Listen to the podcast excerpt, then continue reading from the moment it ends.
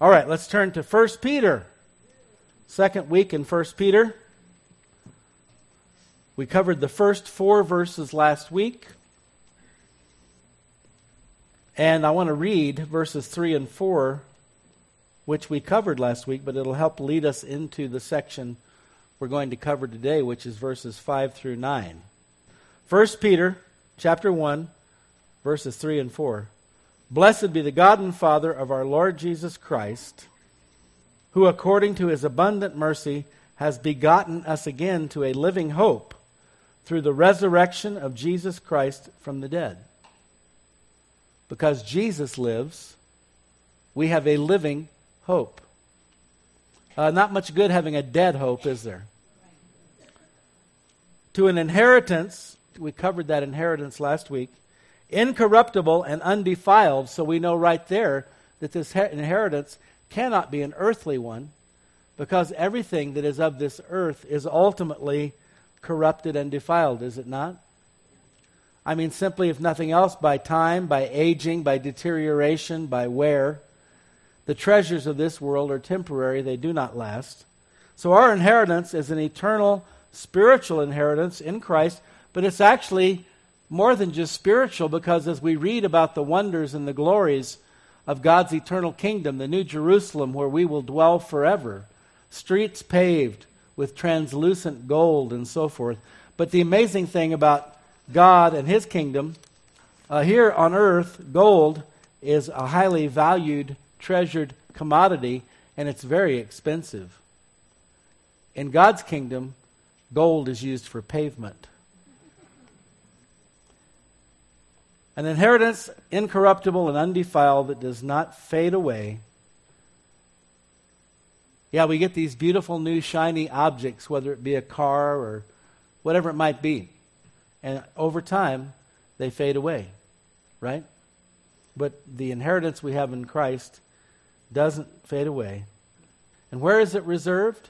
In heaven for you. And if you look at the back of the book of Revelation, Jesus says, Behold, I come quickly, and my reward is with me.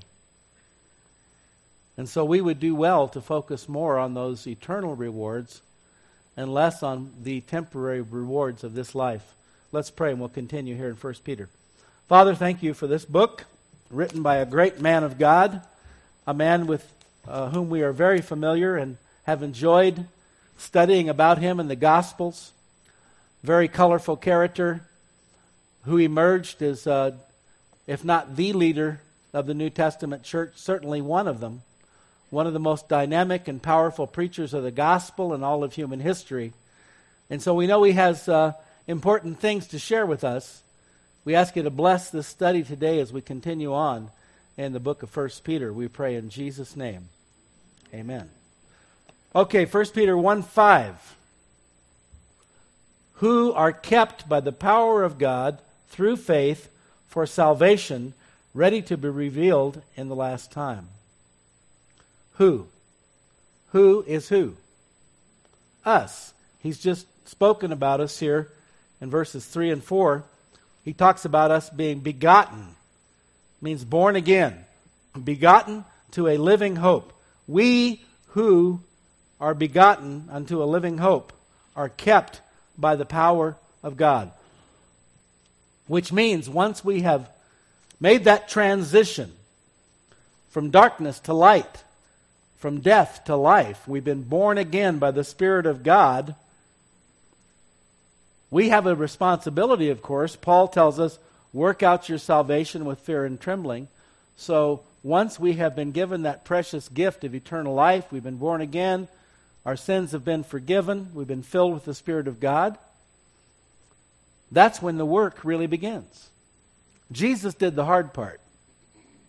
Coming into this world, condescending, the Son of God, the second person of the Trinity, coming down into this polluted, evil, wicked world, taking on human form, which, you know, we pride ourselves on our human form, or some of us do, or we, you know, that's why people spend so much money and time working out, getting plastic surgery, doing all the things that they do, uh, getting a nutritional consultant and a personal trainer, and blah, blah, blah, blah, blah, right? Because we think our human bodies are so amazing. But for Jesus to take on a human body was a great, giant step down. and he did that for us. But once we have been transformed, born again, converted, yes, we have a part to play, and it's a part that we must play every day for the rest of our lives till we see Jesus face to face. Do we sometimes fall short? Do we often fall short? Yeah. Thank God for his grace, and that's a big part of Peter's message here is the grace of God. So ultimately, though we do have responsibilities as children of God, when push comes to shove, we are kept by the power of God. We are not kept. No more than we are saved by our own efforts, are we ultimately kept by them. We are kept by the power of God. That's a good thing, isn't it? Amen. I'm glad my salvation's in His hands and not in my hands. We're kept by the power of God. It means, kept means guarded or protected. When you're protected by God's power, you are totally protected. Romans 8:35 Who shall separate us from the love of Christ? Shall tribulation or distress or persecution or famine or nakedness or peril or sword? As it is written, For your sake we are killed all day long.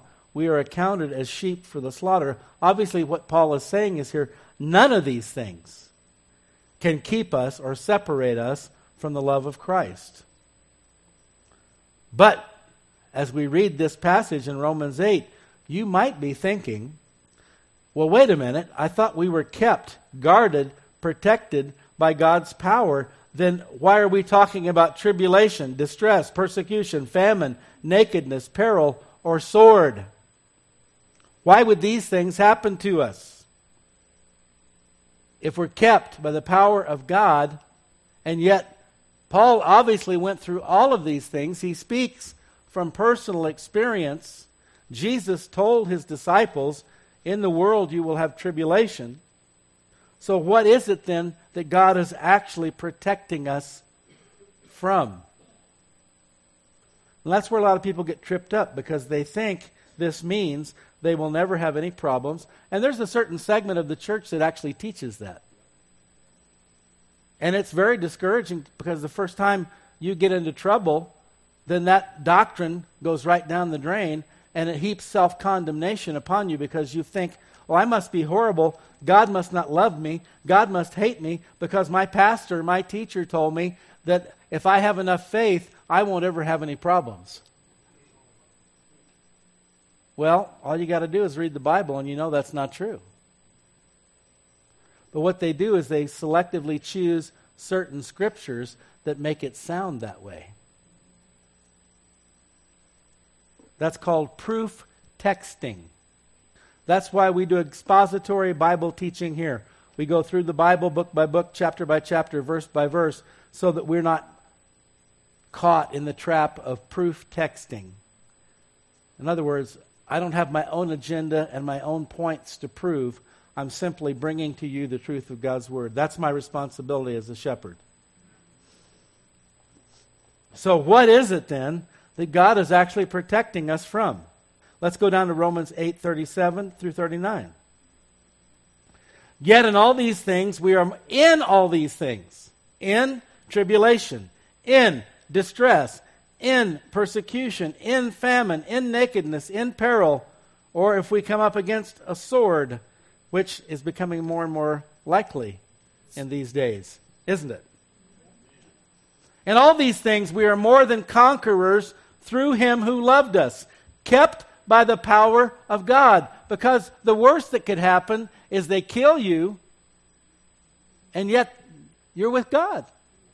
You enter into his presence. Nothing can separate you from the love of God.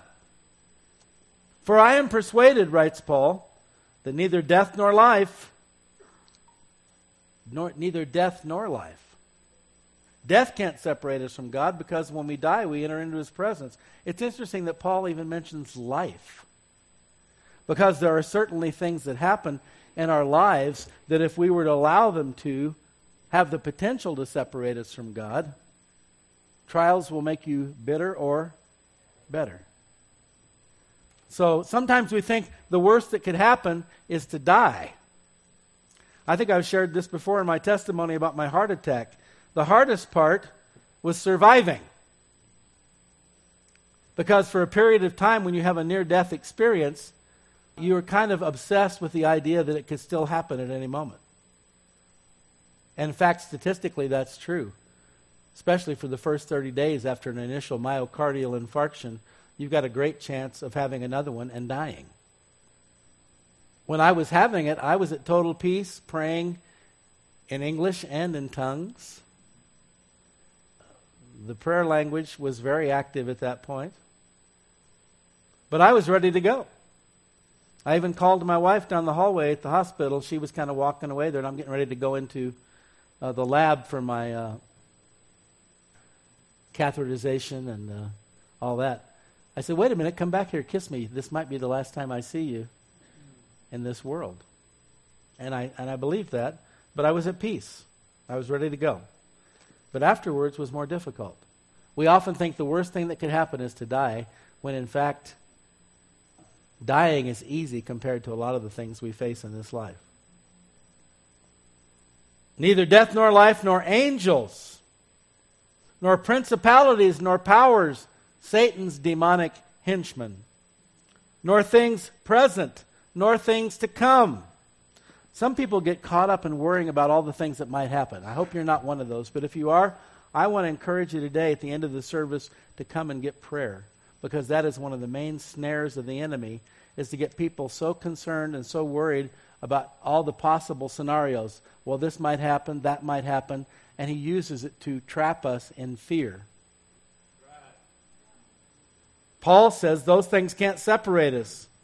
The things that are right now, the things in the present, nor the things to come, nor height, nor depth, nor any other created thing shall be able to separate us from the love of God which is in Christ Jesus our Lord.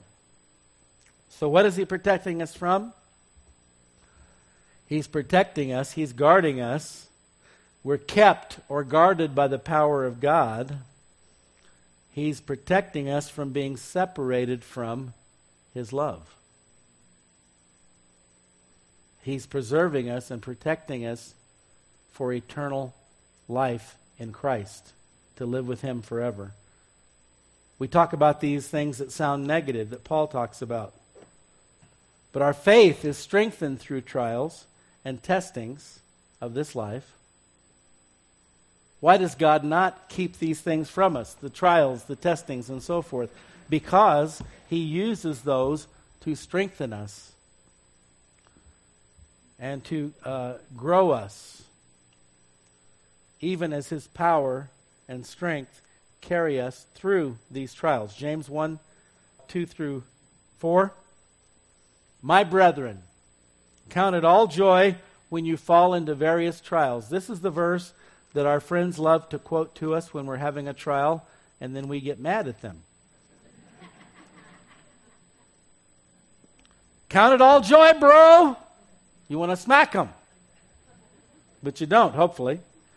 Count it all joy when you fall into various trials different kinds. There's a multitude of trials out there uh, just waiting for you. knowing, how do we know this? Because God has told us. Knowing that the testing of your faith produces patience. That's certainly true, isn't it? When we, we talked about this on uh, Thursday night obstacles. The Jews returning from Babylon, from captivity, book of Ezra, we're studying on Thursday nights. They came back. God worked through Cyrus, the king. Cyrus made a proclamation, a decree, telling the Jews, go back to Jerusalem, rebuild your temple. Pretty amazing. He even gave them money to do it and all kinds of resources. And so, wow, this has got to be God. This has got to be the Lord. This pagan king has given out a decree. He hasn't just suggested it. He did, well, you guys might want to think about going back to Israel and rebuilding your temple and pray about it. No, he commanded them to do it. Wow.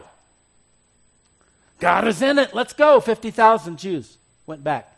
Some stayed in Babylon. But when they got there, in spite of the fact that God had worked through Cyrus to make this decree, making it abundantly obvious that God wanted them to do it, even giving them the resources, well, then the Samaritans, the locals that had kind of taken over the land in their absence, were having none of it. They were not happy at all. And then there were Persian administrators on the western side of the Euphrates River that got into cahoots with the Samaritans, and they fought the Israelites tooth and nail.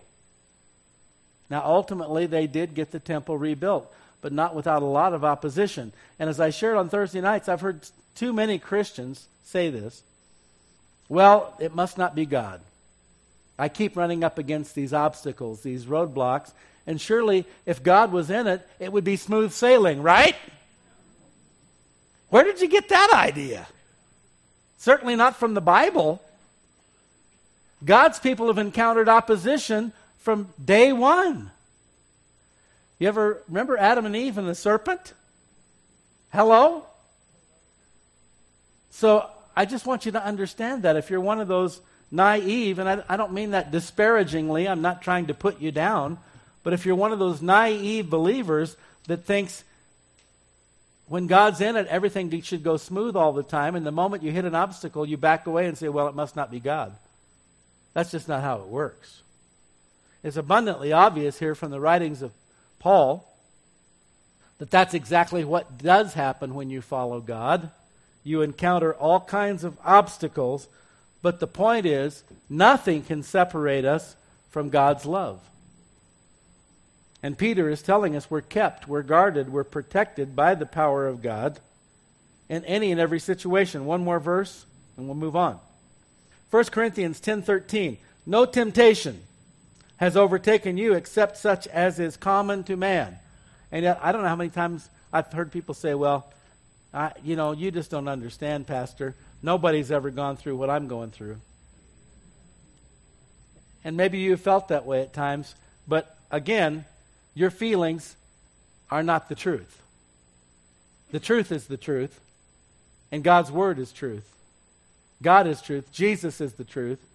And so we need to take His Word over our feelings. Because that's another thing the enemy would like to do. He wants to convince you that nobody has ever encountered a trial, a difficulty like the one you're going through. Therefore, no one can understand. Poor you, poor, poor, pitiful you. Thank you, Linda Ronstadt. No. And therefore, nobody can help you, including God, because that's what the devil wants you to believe.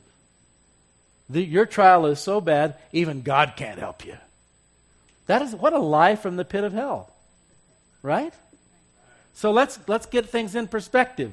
And how do we do that? From God's point of view.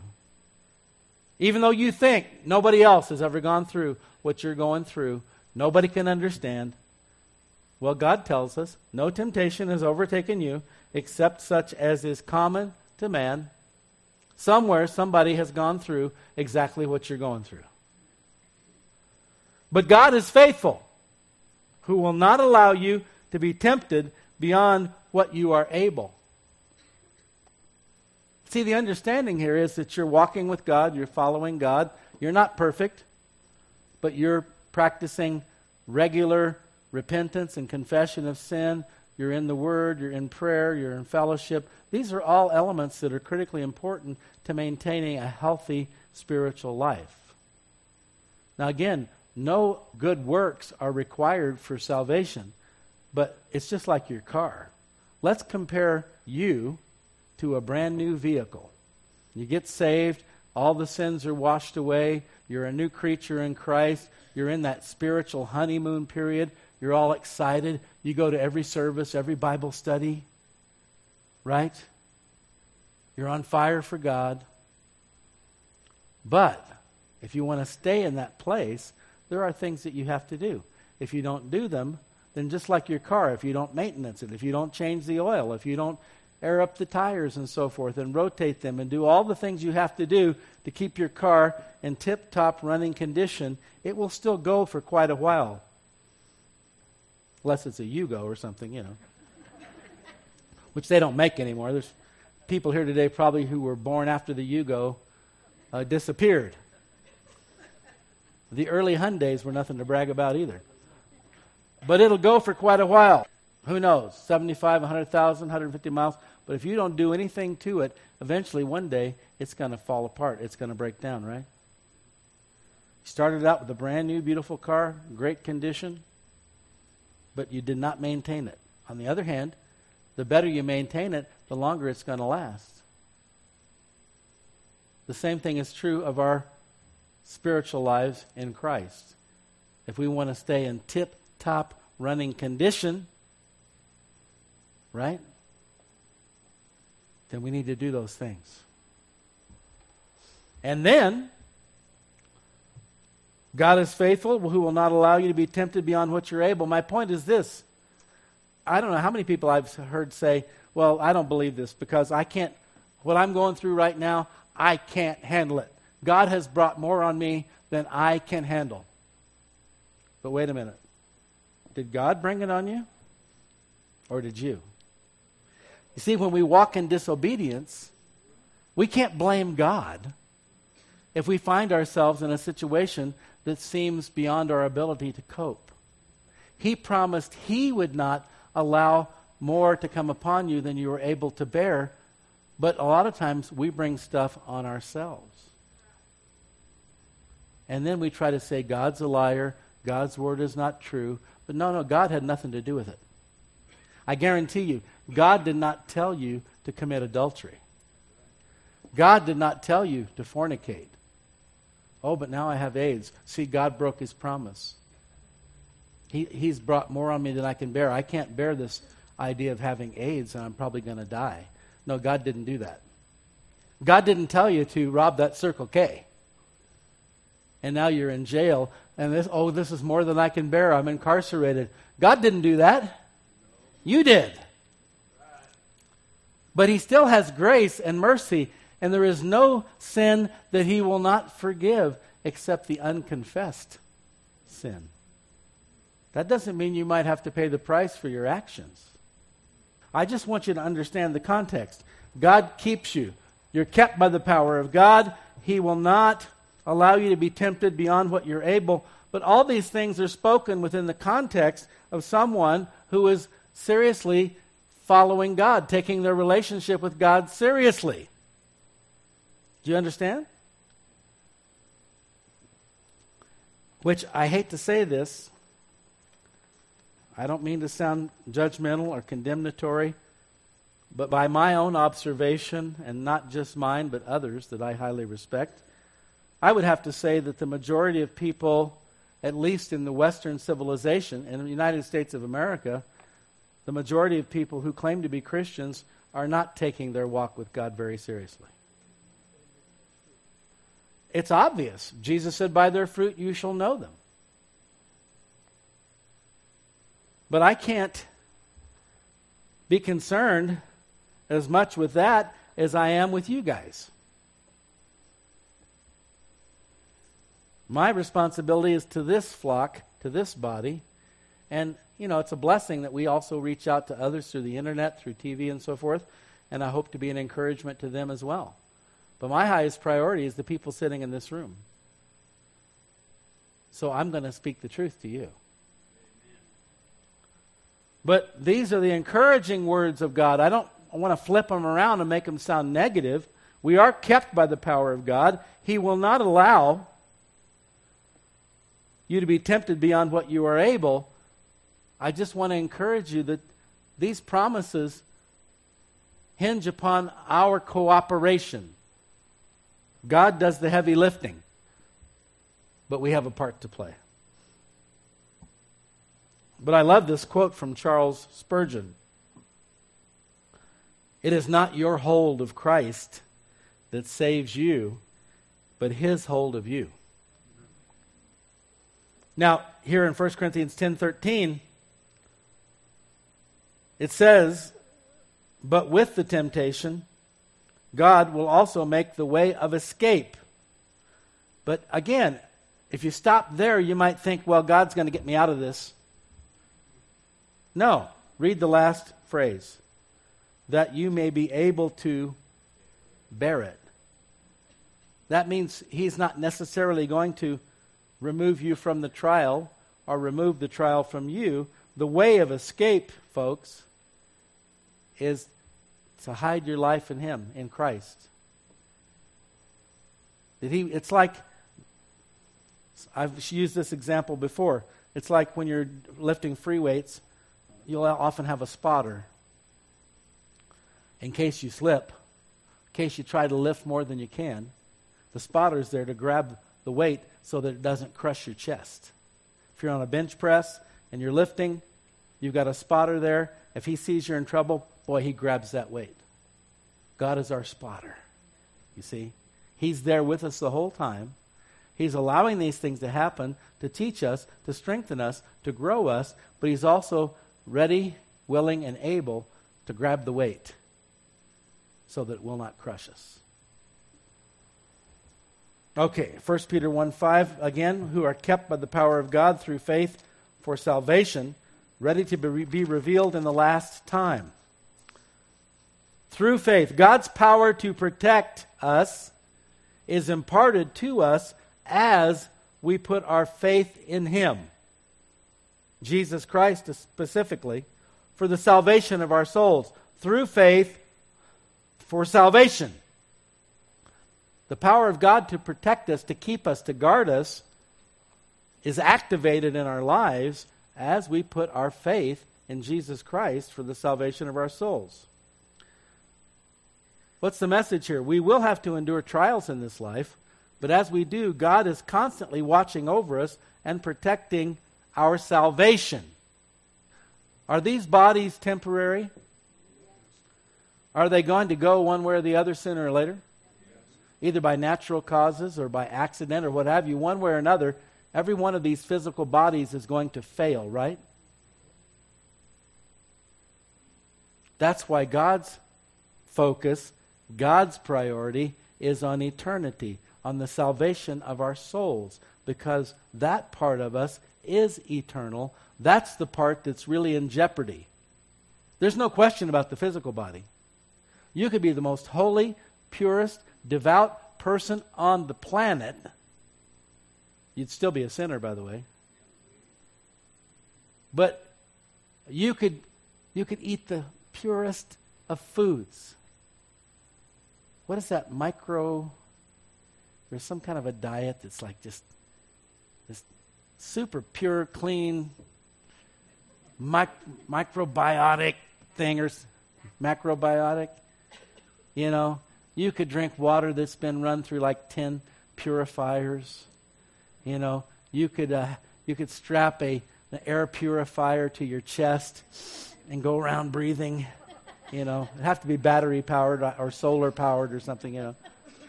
But you're still, the body's still going to die. Right? And then people, then people get mad at God when somebody dies. Like it's a big shock. Like it wasn't going to happen. What's up, God? They died. And God's up there going, What did you expect? No, he's about keeping us, protecting our salvation. Second 2 Timothy 1:12 Paul says nevertheless I am not ashamed for I know, know whom I have believed and am persuaded that he is able to keep what I have committed to him until that day big D that day when I see him face to face he's able to keep what I have committed. What have you committed to Him? The salvation of your soul, your eternal existence. Either to perish for all eternity in the fires of hell or live forever in paradise with God. You've entrusted Him with your eternal soul. And Paul says, guess what? He is able to keep what I've committed to Him. While we're out there doing all kinds of goofy stuff, God is all about the business 24 7 of protecting, guarding, keeping us in Christ, our salvation, our eternal soul. Through faith for salvation, ready to be revealed in the last time. We've really only seen a glimpse of what our salvation looks like. Do you know that? Now we have an inner witness. John Wesley coined that term, I believe. He preached for many years without being truly born again. And then he, John Wesley, got saved. And he realized, you know what? I never had an inner witness before. Now he had the inner witness, the Holy Spirit living inside him, confirming to him that he truly was saved, born again, a child of God. We have an inner witness that we're saved. And if you don't have that inner witness, I'm going to ask you to come up at the end of the service and pray with some of the people up here and truly be born again Amen. and obtain that inner witness. Amen. It's been described many times, many places by many believers as I know that I know that I know. Amen. Now we have an inner witness that we're saved, but the full revelation of our salvation will come in the last time. Ready to be revealed in the last time, the last days, when Jesus returns for us and we receive our immortal, glorified bodies. That's when the fullness of our salvation will be revealed. I just talked about the temporary nature of these physical bodies and how it's inevitable, no matter what, they are going to die. This is the part of us that has not yet been redeemed. Because we still dwell in these mortal, rotting, decaying bodies destined for death. But when we stand before the Lord and we have received that immortal, eternal, glorified, imperishable, incorruptible body, and we know Him even as we are known, we see now in part, then face to face, then the fullness of our salvation will be revealed. And that will be the most glorious treasure and inheritance of all, by the way. 1 Corinthians 13 12, Paul says, Now we see in a mirror. It's just a reflection, dimly. Mirrors in Paul's day were not very clear or bright. But then face to face. Now I know in part, Paul says, Boy, if Paul only knew in part, where does that put the rest of us? But then I shall know, just as I am also known. That, in and of itself, if you ponder that, is mind blowing. There's a term now in the technological community called transcendence. And I talk about this stuff a lot. I don't know if you guys are skeptical or what, but it's really happening where they're attempting to merge human beings with computers, computer chips, and even to the point, and there was a movie made a while back with Johnny Depp about this. It turned out pretty horrible. I mean, the, the scenario did, not the movie necessarily, but the scenario, where they want to be able to upload all the information from your brain into a computer and essentially give you eternal life by removing your consciousness and the sum of all your knowledge and information into a computer, which theoretically then could be downloaded into a microchip and uh, implanted in a clone or whatever. I mean, all kinds of crazy, weird stuff, but it's really happening, folks. But it's all Satan's attempt to imitate and counterfeit and usurp what God is doing because when we see Jesus face to face, Paul says, I will know even as I am known. The sum total of all the information that God holds, I believe, is going to be transmitted to us. That's real transcendence. When we we will still be separate individuals with eternal bodies, but we will be part of this corporate oneness. I'm not saying this in some weird new age kind of a way, but there will be this merger because there'll be no more imperfection, no more sin, no more corruption. We will be one with God. We are now, but it'll be in a much greater way then. You follow me? Now I know in part, but then I shall know just as I also am known. I want to read Romans 8 18 through 25. Paul says, I consider that the sufferings of this present time are not worthy to be compared with the glory which shall be revealed in us. Again, that's what we're talking about when God's glory is fully revealed in us. For the earnest expectation of the creation, why, is the, why are the last days being characterized and will be characterized by an increase in seismic activity, earthquakes, volcanoes, tsunamis, all this stuff? Why is that part of the end time scenario?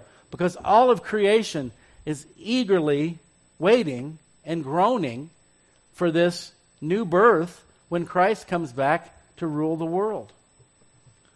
The creation eagerly waits for the revealing of the sons of God. Wait a minute, I thought we were already revealed. Well, let's get us all together and just walk down the street and we're part of a big crowd. Do we look any different than everybody else? No. How do you know a son of God from a not son of God? I mean, there are some, sometimes it's pretty obvious.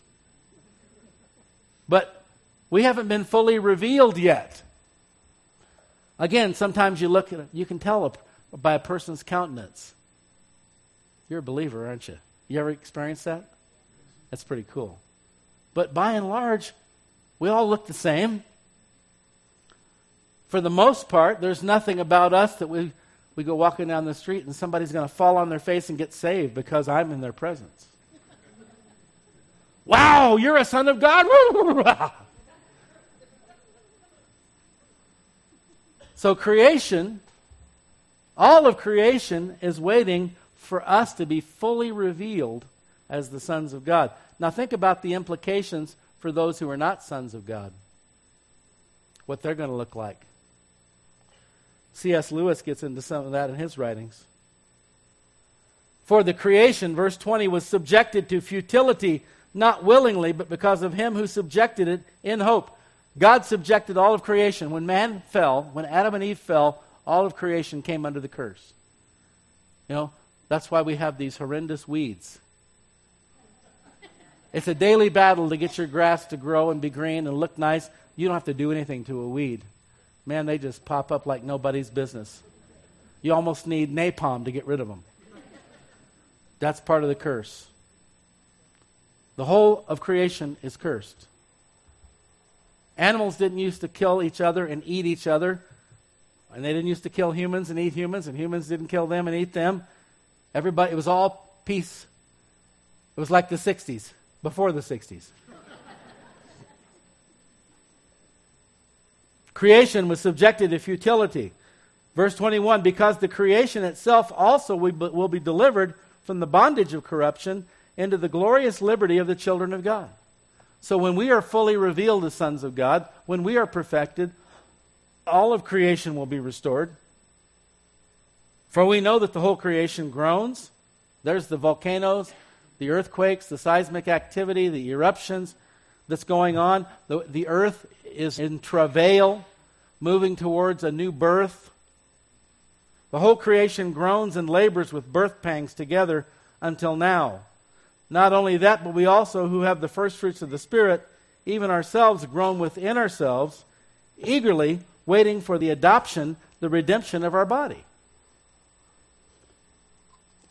For we were saved in this hope. But hope that is seen, oh, listen to this. Ho- hope that is seen is not hope. For why does one still hope for what he sees? Make sense? Sure, it does. We hope for things we haven't seen. We don't need to hope for the things we do see, they're already there. But if we hope for what we do not see, we eagerly wait for it with perseverance. What was I just talking about a moment ago? People who are serious about following God, serious about being believers, children of God, sons of God. Perseverance. If we hope for what we do not see, Jesus, the ultimate revealing of our status as sons of God, our perfection. We eagerly wait for it. Eagerly.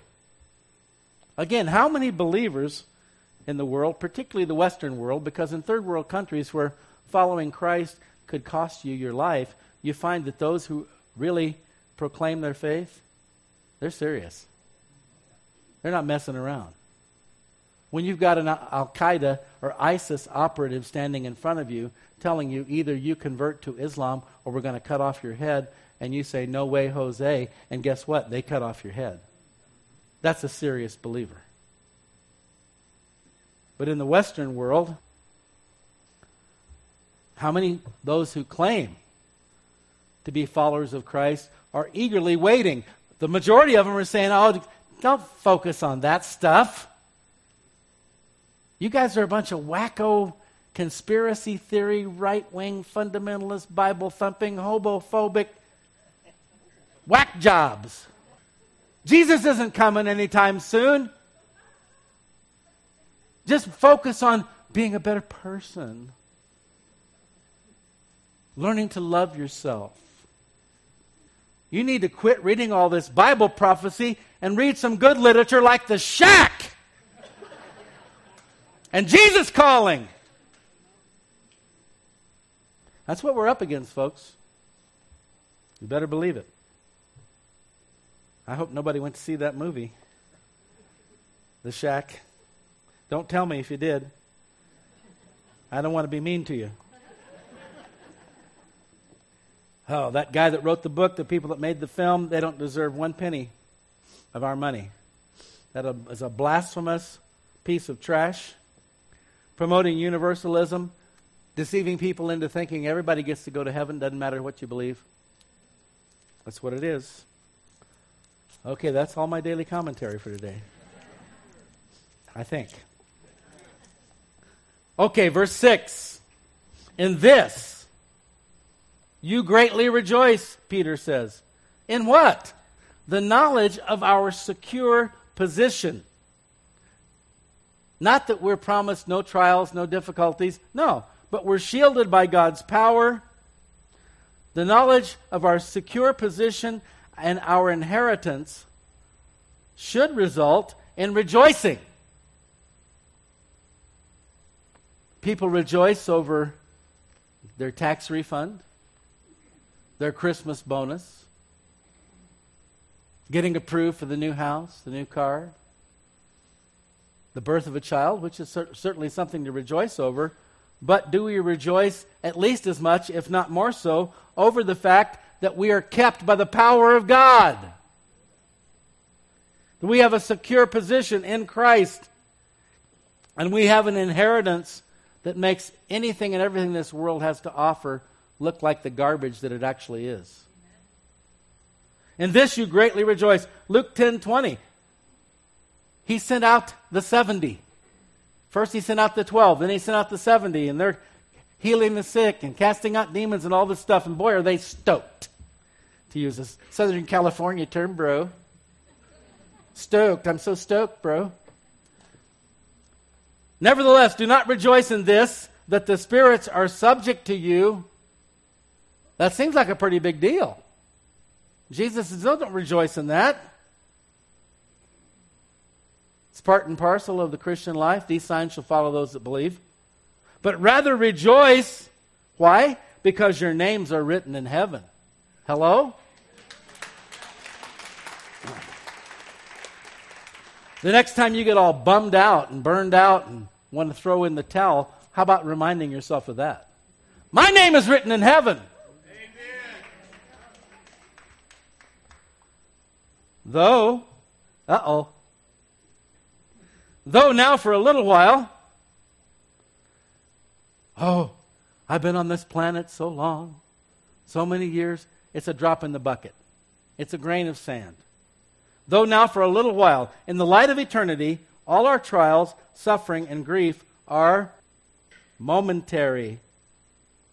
Though now for a little while, if need be, you have been grieved by various trials. We started off this study talking about the fact that Peter was writing to a group of believers who were under severe trial, persecution, and so forth. If need be. That's an important little phrase. If need be. God only allows trials in the lives of his people when they are necessary to accomplish his purposes. Sometimes we think, oy vey. Can anything else go wrong? I think I had a day like that recently. It might have even been yesterday. But we again we lose our perspective. Our lives as believers nothing is coincidental, nothing is by chance, nothing is happenstance. God is absolutely in control. You're kept by the power of God. If need be, God only allows trials in the lives of his people when they're necessary to accomplish his purposes, growing us, strengthening us, transforming us, again, building patience, like we read earlier. And so, if you're experiencing what seems to be an overabundance of trials, that just means God's got a lot of work to do. You see? We hate to admit that, right? You've heard the old expression, please be patient. God is not finished with me yet. But we need to be patient because God is not finished with us yet. If need be. And by the way, his ultimate purpose in all these things, guess what? It's not about you, it's about him. It's for his glory. It's not for your glory, it's about him. So he says, In this you greatly rejoice. So you might ask the question how in the world would grievous trials cause me to rejoice. Here we go, verse 7. That the genuineness of your faith, being much more precious than gold that perishes, though it is tested by fire, may be found to praise, honor, and glory at the revelation of Jesus Christ. You see, these trials that should, according to Peter, actually cause us to rejoice of course, we rejoice over the fact that we're kept by the power of God. We rejoice over the inheritance that He has in store for us. But we also rejoice, as we saw in James, count it all joy when you encounter various trials, that the genuineness of your faith. Folks, since life, death, and eternity hinge on the genuineness of your faith. Will you agree with that? Let me say that again. Life, death, and eternity hinge on the genuineness of your faith and my faith. A false faith, a phony faith, an insincere faith ain't going to cut it. We're not going to wind up where we want to wind up. We're not going to get the inheritance. We're not going to be kept by the power of God. Only a genuine faith will do that. Noah Webster says genuine means real, a real faith, a natural faith, true, pure, not spurious, fault, false, or adulterated. The genuineness of our faith. I want to challenge each one of us this morning. There's nothing more important. I think we've covered a lot of things this morning that should help us to be able to analyze and recognize whether we possess a genuine faith. Some people have a cultural faith, they have a religiosity. Maybe they grew up in church, that's what they've always known. It's a great place for social networking. You know, um, it's a great alternative to the bars and, and nightclubs and so forth. I don't like to hang out in that environment, so it's kind of nice to hang out with religious people. That's not what we're talking about. We're talking about a genuine faith in the very living Son of God, the one and only Son of God, who was born into this world of the Virgin Mary, who lived a perfect sinless life, died on the cross for the sins of the world, and on the third day he rose from the dead, and then 40 days later he ascended into heaven where he's seated at the right hand of the Father. That's where your faith must be placed. And you must believe with all your heart. Believe on the Lord Jesus Christ, Paul and Silas told the Philippian jailer, and you will be saved. Believe on the Lord Jesus Christ. And then when you put your faith in Him, you make the commitment that from now until the time that you see Him face to face, you will follow Him, you will love Him, you will live for Him, you will serve Him, and you will not turn back. Let's stand. Let's pray. Father God, we thank you for the power of your word. Lord, we know that these words are not the words of men. They are empowered by your Holy Spirit. And we believe they have the power to save, the power to change hearts, transform lives. We pray for anyone here today, God, who is not, at this point, does not have that inner witness. Even now, your Holy Spirit is searching the hearts of men and women in this room. Lord, there may be someone, or more than one, who even now realizes they don't have the inner witness. They're not really sure that they are truly born again, that they're a child of God. They have doubt, they have concerns. We pray that this very day they would come and pray and be prayed for and receive Christ as Lord and Savior and be born again by the Spirit of God. Lord, for others that perhaps truly are born again, but the enemy has been using various tactics in order to discourage them, uh, demoralize them, maybe uh, put them in a state of fear. Lord, maybe question their salvation. We know that the enemy loves to do that. We pray that they too would receive ministry today and be set free from anything that would hold them back from wholly, fully following you and being able to rejoice as Peter talked about today, Lord.